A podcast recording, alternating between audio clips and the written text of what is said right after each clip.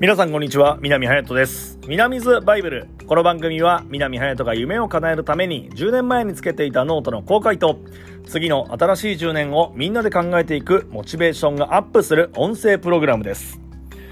ではノートを見ていきましょう。今日は人間3人の友を持てと書いてありますね。1人目。原理原理原則を教えてくれる人。2人目。死と仰ぐ人。3人目、直言してくれる人。皆さん、こういった3人いますか？僕はね、原理原則を教えてくれる人は、この時はやっぱりプロデューサーかな。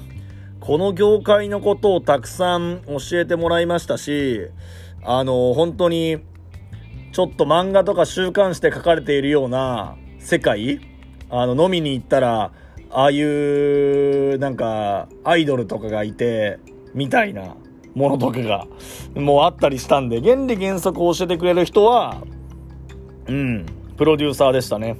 死と仰ぐ人。死と仰ぐ人はいろんな場面で変わってきますがうん特にやっぱり一番僕が大きく変わった、さらにいろんなことを教えてくれたのは、パトリック・ユーさんですかね。うん。3人目、直言してくれる人。これはね、僕の場合はいっぱいいましたね。あの、どっちかっていうと僕は、あの、いじられキャラの方だったので、これはね、もう、どんどんみんなずかずかね、僕の心の中を土足で走り回って、あの、言いたいことだけ言って帰っていくっていうのが結構あったので、結構いたなと思いますね。うん。今振り返ると、うん、3人ちゃんといたなと思います。皆さんはいかがでしょうか？そんな方いますか？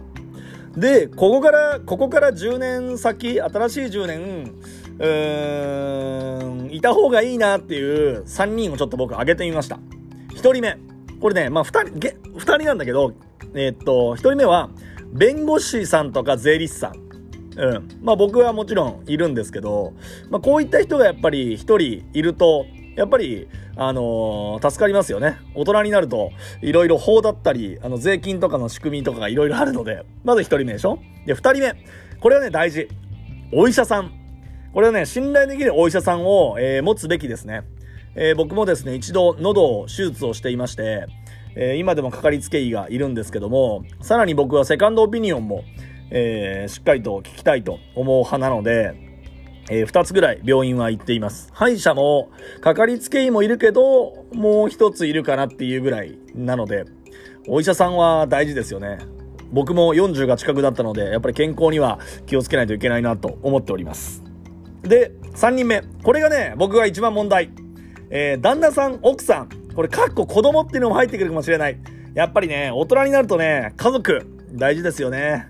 僕はずっと独り身なのでまだ、えー、まだそこのなんか感覚っていうものは分かりませんけども、まあ皆さんね、えー、旦那さん奥さんがいて、もうすでに子供がいらっしゃる方も、えー、いるとは思いますが、やっぱりこの先10年、そんな方と共に、えー、人生歩んでいきたいなと、えー、思っております。最近結婚ネタが多いな、僕の中で。ということで、えー、南ズバイブル、今日はですね、人間3人の友を持てのお話をさせていただきました。